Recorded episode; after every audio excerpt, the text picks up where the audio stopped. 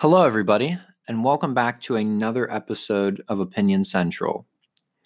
Now, before I get on with today's topic, I have to do a quick apology for missing last Sunday's episode, which would have been February the 17th. Uh, reasons on why that episode was missed. Uh, the the main reason would probably just because lack of ideas. No no ideas were coming to the brain on what to talk about uh, last week, so I just didn't didn't upload anything. But we're back now at it again, and today I want to talk about the new Samsung foldable phone. So, for the past, I'd say four years, three years, all phones have been very similar, and they really haven't changed at all. I wouldn't say.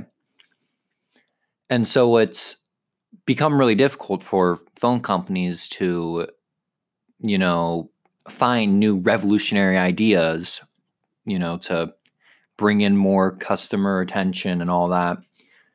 You know, back, you know, with the iPhone 5, and then they went from the iPhone 5 to the iPhone 6, that was a big jump. Or Samsung, when they first, you know, brought in the curved display, that was a big jump. And so, you know, we were able to, you know, a couple years ago to have these big jumps in smartphones, these big innovative jumps. But lately, for the past couple years, we just it's been at a standstill because there's nothing really to do with the phones. You know, the the latest last big thing that you could think of would be like the notches, which are like you know the the phones try to go full screen, but they have the little forehead or whatever in the top of the screen and that's that's what a lot of people are pushing for right now are the you know just all one slab of glass all screen phone. And you know that you we've seen different ideas on how to achieve that. Uh, i know some phones there's a phone that has like a, a rotisserie rotisserie device where it pulls up the front facing camera when you want to take like a selfie or something. So the camera's like in the phone and it will pop up when you need a photo and go back down when not. And that's how they like achieved a full on screen phone. And then I know another company that has like a if you remember the old the old slide phones where you'd slide it up and get a keyboard. Well, this phone it was like a slide up to get your camera, to get your front facing camera, you'd slide up your phone and you get a front facing camera. And that's how they achieved the all screen phone. But, you know, as of lately, we just had a lot of the sim- similar devices being released and my interest at least in you know new and upcoming phones has not been very i just haven't really cared because everything's the same. But then samsung and a couple other companies have done this but samsung's the first company that you know is noticeable. They just recently came out with a foldable phone. And so i'm going to explain it really quick. So when it's closed, it looks like just your normal phone. But then you can open it, and on the inside, it becomes a two screen, like a tablet. So I think it goes from like a 4.5 inch screen to like a 7 inch screen, something like that. So nearly doubles the size of the, the initial single screen. And it's priced at, I think it's priced at $1,980 and you know plus tax so it's going to be well over 2000 they they probably just said you know 1980 to make it look good not as bad as 2000 but it's still an insanely expensive phone. And you know this first first gen you know foldable phone and i think uh, huawei just announced the foldable phone too. And there's there's different ways of going about the foldable phone. Samsung they did the you open it up and on the inside is the screen, the secondary larger screen. And then Huawei did it where you just fold open the phone and the screen just continues. It's just one screen. And then you can fold the screen back behind it and becomes like a double sided slab of glass. And so these foldable phones, they, they have me asking a couple questions. Uh, the first question is how long will it take for the price of these to drop and become a reasonable price? And then the other question would be uh, how functional or how useful are they?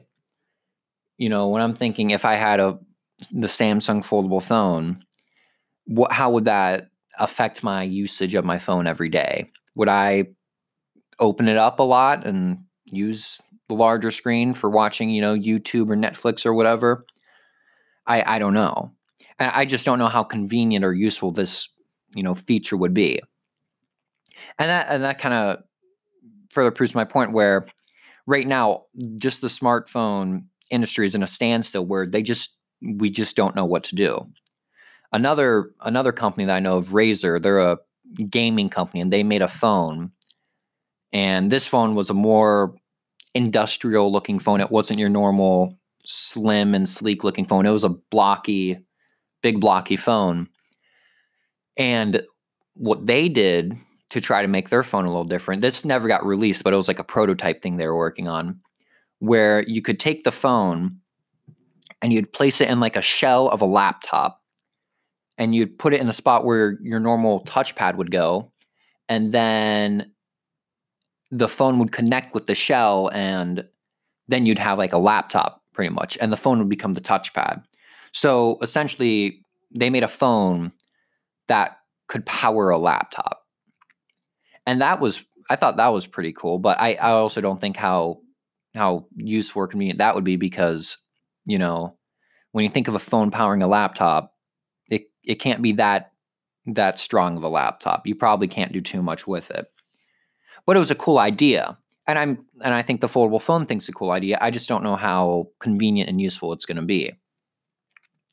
And so you know obviously the next big step in you know making smartphones and all that is achieving the completely bezel-less all screen smartphone and to do that they're going to have to figure out how to put your front facing camera underneath the screen and they've already figured out how to do like a fingerprint sensor underneath the screen. The new the new Samsung S10 and a lot of the new phones coming out are doing fingerprints underneath the screen. And I, there's two ways that that's been done. I, I know of two ways to that they've achieved that. The one is when you put your thumb down on the screen, it shines like a bunch of light where your thumb is, so it can read your fingerprint. And then the other one, Samsung. This is Samsung's uh, way they did it. I hope I can explain this right. When you put your thumb down on the phone, it I think it like vibrates or something, so it can read the just the your fingerprint by vibrating or whatever it may be, and that that's how it reads your your fingerprint. But but obviously the there are the advancements being made to you know achieve this screen you know all screen no bezel type of phone. Um, but it, it is going to be interesting to see obviously a you know how are smartphones going to continue to evolve and how soon will it be until we achieve the all screen phone and you know what all will companies you know give up to achieve this because you've already had like the headphone jack that's been removed from a lot of phones and you know in my opinion i think in three or four years you're going to lose the uh, charging port and it's all going to go wireless charging I wouldn't be surprised. But the the other thing is, you know, a lot of companies, you know, I, I know Apple, they they're trying to get rid of all their ports so they can, you know, make their screen bigger, maybe make waterproofing easier. I don't know. But I'm not going to be surprised in three, four years when the charging port gets removed and they do an all wireless type of charging, like how how they they'll go all wireless for charging the phone. Now, and then then that leads, you know, right now when you think of smartphones, you you usually think, okay, you have a lot of your you have like a big model and a small model of your phones. But then, uh, and I remember I talked about this a last episode or a couple episodes ago. I talked about the the simplistic, minimalistic phones. You have those now that are kind of popping up every now and then. Uh, I think I forgot to mention last time the Palm phone, which is like a mini smartphone that I think you can get through Verizon, and that's like your another minimalistic phone. But then now you also have these foldable phones, which you know Samsung and Huawei, and I think Apple just patented patented as a design for a foldable phone. And so that that brings to question, you know, what's next? What what other types of phones will be, you know, designed? I saw I saw this one you know concept uh, designed for a phone where it was your normal your normal smartphone, you know, rectangle slab of glass, and then you could slap, you know, the like old slap on bracelets where you'd slap it on and wrap around your wrist. Well, that's kind of what it was. You could like slap the phone on your wrist and wrap around your wrist. So it was also like a watch, and then you could take it off your wrist and use that as a phone. Now, I I don't know how convenient that would be having a giant slab of glass wrapped around your hand, but I thought that looked cool. And it's it's really just going to be interesting to see where you know phones have gone. I mean, like I said, in the tas- past ten years, I think, or yeah, eleven. I think in two thousand eight, the first iPhone came out, and that was a huge jump from all your old flip phones and slide phones and all that type of stuff. And so in the next 10 years where where are we going to go are we going to have you know the obvious i think end game uh, achievement i'd say for the for phones would definitely be your star wars hologram you know type of stuff where you just push the button and the the picture of the person pops up as a hologram and you can see them and all that i th- i feel like that's coming i don't see it coming too soon but I feel like that's the end game for all these smartphone developers. Um, but it is uh, I'm I'm really interested to see you know what other ideas you know now with these foldable phones finally starting to come out. You know what's next, or you know the watch one that I just talked about, or you know who knows maybe you'll get and the, these were kind of messed around with before, like the glasses, the Google Glass, and whatever. Maybe you'll get more smartphone or smart glasses and whatever it may be. It's it's going to be interesting. But the, the only problem with you know all this new innovative stuff is just the extremely high price of all of it. Like I said, the Samsung foldable phone is oh, it's two thousand dollars, and then I know this other foldable phone. I can't remember the name of it, um, but it's like twelve hundred dollars. I'm sure the Huawei one's over a thousand dollars, and I mean even regular smartphones now are all you know 800 like if you want your premium smartphones they're 800 to $1400 which i think's insane. Um, and that that's why I, I, do dive in a little bit and look at some of the more budget type phones. You know you have a lot of OnePlus phones and huawei and uh, the Pocophone and all these different you know budget phones that you can get for you know 300 to 500 dollars that are actually extremely they're, they're not bad you know a lot of the, the one thing that I've been noticing is, you know, just the what you need to make a decent smartphone. It's become a lot, I guess, cheaper to make a decent smartphone at a cheaper price than to make a high-end smartphone at a higher price. I don't I don't know if that makes too much sense, but to make a, a good budget smartphone is a lot easier now than to make a good high budget or high price smartphone. So a lot of these, you know, budget smartphones are now starting to you know, not be too far off from your regular good old premium, you know, Google Pixel or iPhone X, whatever it may be. And so I, I do think, you know, your big competitors like Samsung and, you know, Google and Apple, all, all them need to somehow find a way to lower their prices or release a model with, you know, a lower price. And you know they've already done that. You know, I think you have the iPhone XR, which is I think seven hundred fifty dollars, and you have the Samsung 10e, which is seven hundred fifty dollars, and apparently Google's coming out with a smartphone, which I'm gonna guess will be priced at seven hundred fifty dollars.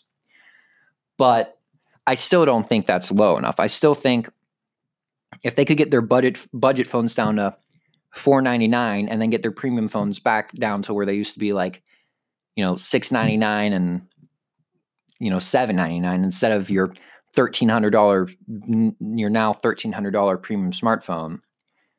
I, I, definitely think that that's where we should be aiming for. I, I don't care if you know the screen resolution is not as good or whatever. It's just the pricing for these phones have actually become insane, and I, I do think a lot of these companies need to, or the the big name companies need to work harder on trying to lower their phone prices because eventually it's going to become too much for a lot of these people. Um, and by these people, I mean us consumers.